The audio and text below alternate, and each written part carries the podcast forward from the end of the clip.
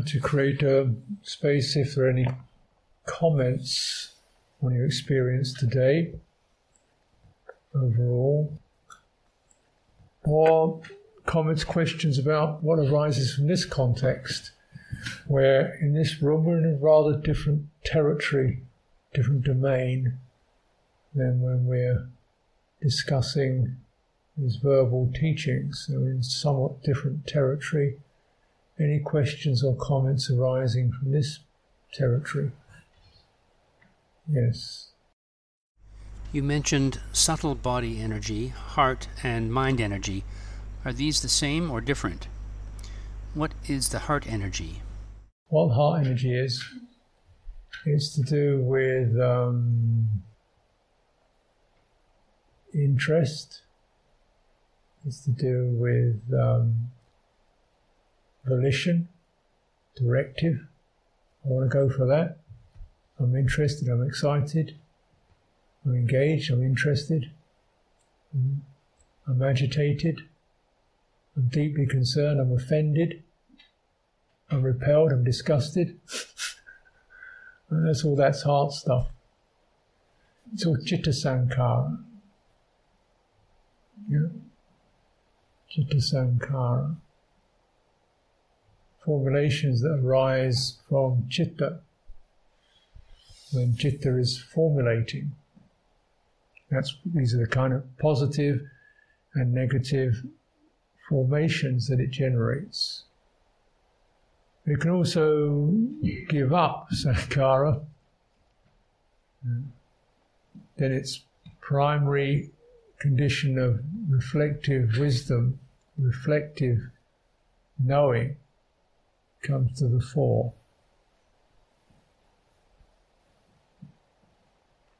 Uh, now, I'm using the word heart because it's simple.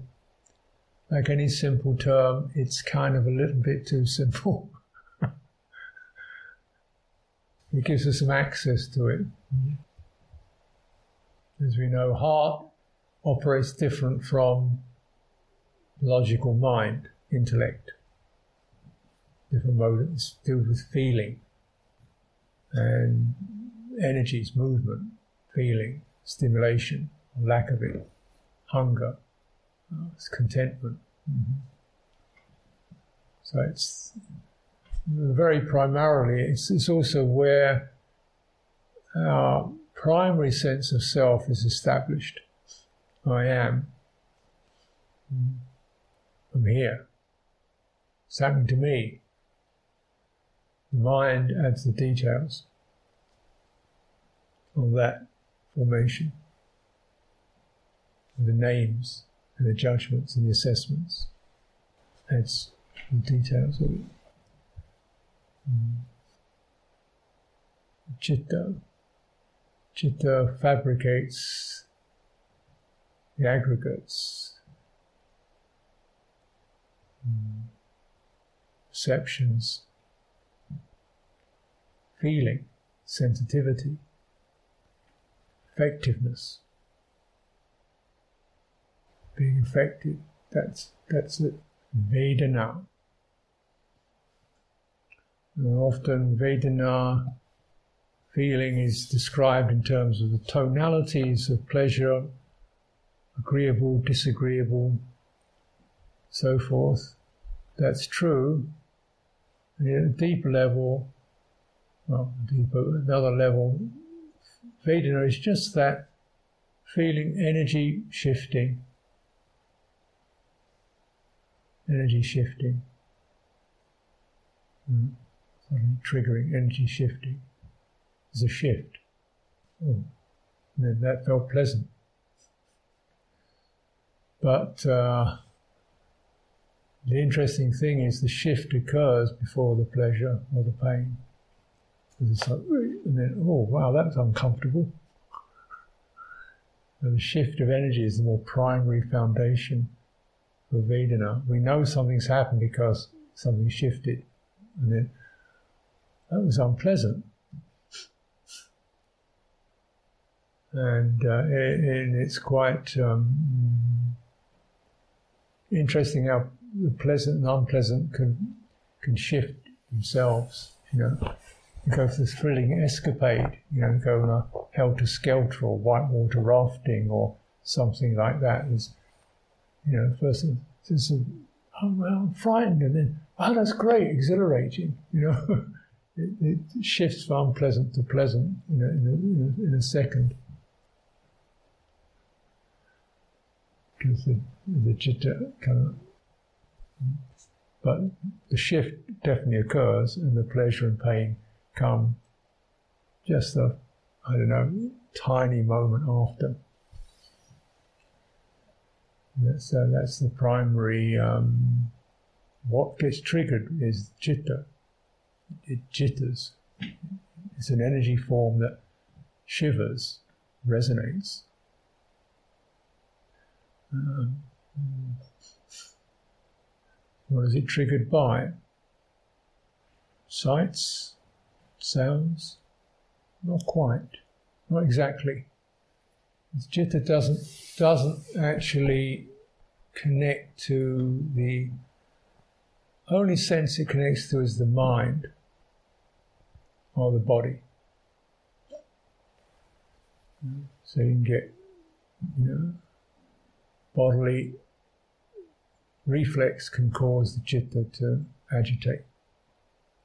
Sickness, bodily sickness can affect citta. Right? Primarily the most um, powerful uh, input is mind. So the mind, see we, we see something, the mind interprets it, and I feel horrified. And so the mind drops a perception into the citta, and the citta comes up with a feeling.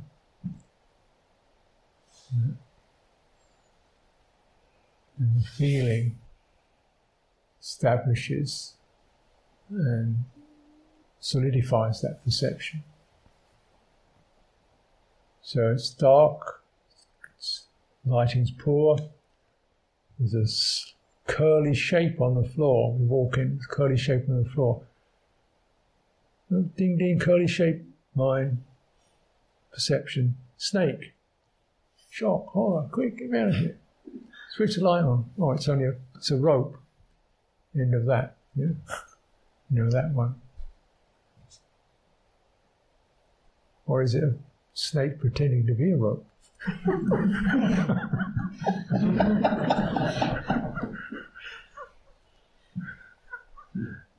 Or maybe it's a homeless snake that's seeking company, trying to be affectionate. You know? But so you get this triggering reaction that throws something in, and then citta shivers, and and then goes into the, the feeling, and then the the activation, the volition, get me out of here. Somebody asks, how do you heal the citta? That's what body's for, apart from anything else. That's one of the primary healers. Because with citta shocked by perceptions, affected by perceptions, mesmerized by perceptions, seduced by perceptions, hoodwinked, staggering around, confused. Body says, here, here I am, here, stability here. We can rely upon this. Presence. Oh, kidding. Right, and then just stay with this. Right? And then stay with it. Now look at those things. When you're staying in this domain, now review those sources, those perceptions that agitated you, right? Mm. Right? So don't just avoid, also get to the safe place and then look back, if you like, at those things that horrified or shocked or seduced you. It's just the perception. Yeah. Or, oh, that perception really... You begin to be able to explore why that why that is so frightening or so, you know, so it affects you. Mm. Yeah. So the first thing we need to know in order to heal is where's the safe place. Mm. The safe place, the reliable place. Then the energies of the subtle body will protect the citta. They will soothe it, gladden it. That's the principle of samadhi. Still, we need to, from that safe place where the citta feels temporarily, because it's a very mobile form. There's no no form at all. It's just constant mobility of energy in a certain location, like a whirlpool. It seems like a form, but it's actually a constant dynamic. It can change very quickly. So yeah, here I'm feeling really comfortable, steady, solid, no problem. Let's look back at that. You know, and this is where the process of insight is to kind of begin to defang some of these triggering perceptions maybe occurring. So the citta isn't just liberated through samadhi, so it's liberated through wisdom. Discerning that which was, you know, say, a painful memory, you know, for example, a memory about myself, or a painful recognition of some uncomfortable psychologies that I've got out of now because I'm in this pretty steady state, and then certain situations trigger those psychologies. I'm an inferior person when I'm in a group of people, for example. Now, I'm going to review that. Actually, right now, that's not something that's happened. That, that's an old message being brought in. Something retrieves that old message from the files and loads it. That's an old message. So you see that, then, okay, do you need to pick it up again? What is it that, that moves towards picking up the old message about myself? Because we're addicted to ourselves. Well, let's pick up the old message, which fifteen years ago, five years ago, yeah, that's where the message came. And because the citta never recovered from that, when it sees anything that reminds it of that, it goes into the same contracted state. We see things that remind us of that afflictive experience, so that it goes into the same contracted state. Now, is it possible to reframe, review this in the here and now? So we often enter some of our touchy territories, don't, you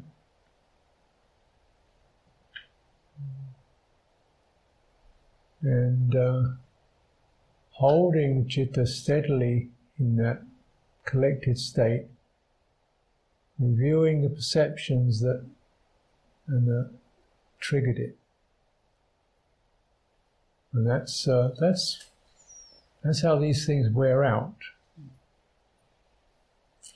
because uh, okay, the law of karma, the law of cause and effect is, once something's been triggered, there's going to be an effect.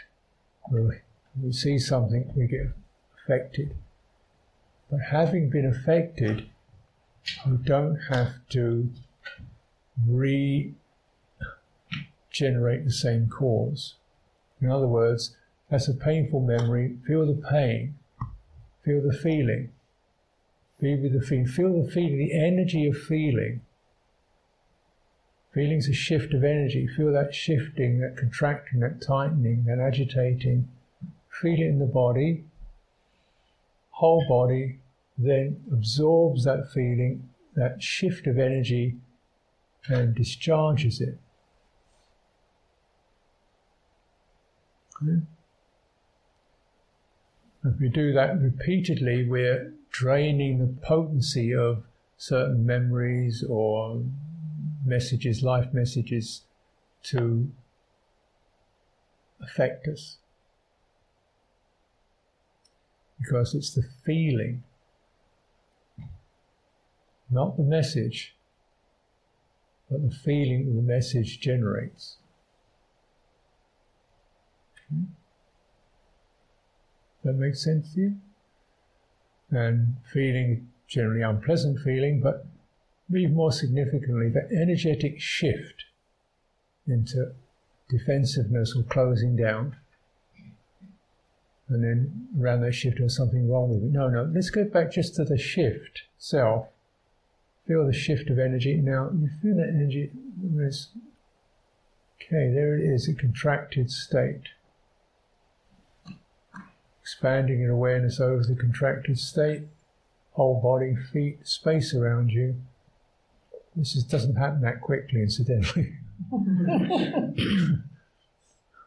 Keep going, because just you know, don't go back to the words or the message, just go to stay with the feeling until the energy of the feeling has like a wave which peaks and subsides, and using the body to provide the channel for that energy to subside. Yeah. If you do that, cultivating that steadily, gradually, incrementally as best we can, with some of our triggering points, they lose their punch. So, you know, eventually you can get the same message and it just says, don't believe it. It's finished. Nothing shifts. That's possible. Even though the message may still come. Mm-hmm. You don't pick up the message, message comes less often. It actually doesn't, doesn't come. You don't get the message of what you are, what you... Right? That's the... Uh, so that's called the uh, relinquishment of this, what's called upadhi. Upadhi means these foundational... Um, places where we get gripped, we get seized, we get activated, and they're, they're reflexes, they're not something you choose to, they're reflexes. So you've got these kind of residues, residues, karmic residues. It's true that event happened, but it no longer has any heat in it, it no longer activates, the residue has been drained. This is the deathless. It turns the citta towards the deathless thus. This is sublime, this is peaceful, the stilling of sankharas. Yeah. The relinquishment of residues and acquisitions, detachment, dispassion, destruction of craving, cessation, nibbana. Mm. So, you know, that, that sense of the, the sankhara is that volitional push. Just stay with that. It's not, you know, being able to manage that energetic thrust that throws us into emotional cascades. Okay, just be with that. Let's just kind of hold that steady in the body, stilling it. That's the samadhi principle. We don't eliminate, we still the sankharas. So they're no longer thrusting and flashing, throwing us around. And coming into those residual memories, patterns, programs that uh, pop up. And from that stilled place, they're not getting more sankharas, more volitional tendencies, more reactions jumping out of them. The energy begins to drain. And that's that's the process. The process of liberation um, is like that. That's the process of it. And practices, can we, we would say, the practices are like this. The process is like that. Whether you're doing anapanasati, metta bhavana, whatever you're doing, that that's that's your that's your techniques, but the process. That's the main thing. Another question. Independent arising, is there a link where you can catch it more easily? Yeah. Classically speaking, the weakest links in that whole dependent arising is feeling to craving. It's possible to feel things and not have the craving, or the craving to annihilate. The other one is between craving and clinging. And get some craving and then, okay, release the object, just release the sense of being addicted, pathetic, so-and-so, so-and-so, just release all that.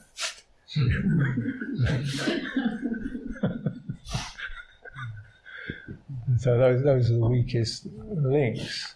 And, um, uh, like any, when you see something that's kind of like a web or a weave, quite a complex weave, any link that you're able to, any, you know, breakage or disconnect you can, will affect the whole weave of it, loosens the whole weave of it. So those are helpful points to, to focus on. Mm. Mm. But those are kind of maybe breakthrough moments that we can can um, accomplish. You know, okay, there's the feeling, and then to let go of the craving for it. Yeah. Long term, you know, what's more uh, profound is to change the or the old operating system to change. That's really big. So I was thinking of starting where, where it was accessible. Okay. Accessible. Yeah. Accessible. You look at dependent origination in terms, perhaps, well, I can see it in certain ways. The first few links are really about just the basic operating system. And then you get what it does.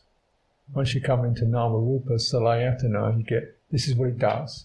It presents this, all this kind of lively, frisky stuff, moving around. This is the dynamic.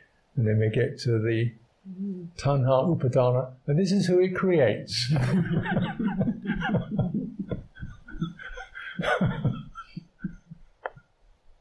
It kind of solidifies and creates this person at the end of it. And that person then naturally kind of uses the same operating system. So that's the way it kind of turns around.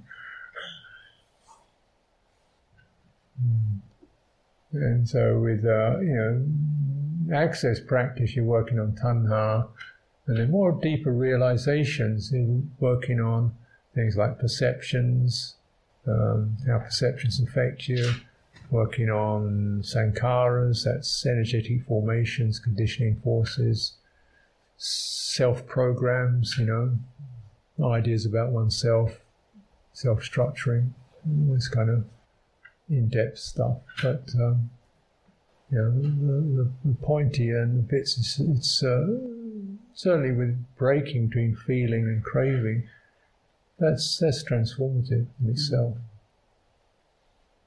and very, very empowering. By bringing some acceptance to that craving or that aversion feeling, in my experience, it doesn't normally stop, but reveals it more and allows it to be, and I can respond to it. Technically, that would be called the stilling of sankhara. Acceptance is definitely a stilling of sankhara, because we're not... You know, what I'm going to do about this, and just things like that. So that means that volitional twitch or run away. That's that. Not we're not absent either. We're present, but that's stilling a volitional activation, allows us to enter or touch into something that we didn't really want to know about and feel because it's uncomfortable. Yeah. But whatever allows us to. to the courage, the faith, the resources to still those sankharas, that remains. And that's what does the healing. Yeah, you know, it's the wholeness that does the healing. What does it take to hold? First of all, the faith, because this is not something I feel absolutely, it's not guaranteed, but I'm going to, it's faith, right? There's some energy. Let's do. Let's. I'm going to work with this. There's some mindfulness, right? So those are potent factors. They're not just ideas. They are also conditions that have potential, potency. With that probably comes, uh, with mindfulness becomes sense of dispassion. Right? Okay, it's like this now, and that opens the door for the heart to be compassionate rather than reactive. So you know, really there's a kind of a sequential fulfilling of these factors. And they, none of it's willed. So just you see these images that some that's used occasionally in suttas where the Buddha talks about just as a you know rain comes down, lands on the mountain, flows into a gully, becomes a stream, trickles, becomes a river, becomes a lake, becomes the ocean. So these factors, these enlightenment factors, these powerful factors, as they as they descend, they gradually swell and fill. And potency. So the potency continues. Yeah, and it's the, the richness of that, those Dhamma potentials as it as it flows into the heart takes takes away the dent of ignorance or the, the, the tearing of the subtle skin of the citta. You know, she's got a subtle energetic skin to it. Hey, okay, there you are. Yeah, there you are. You're whole. You're not broken.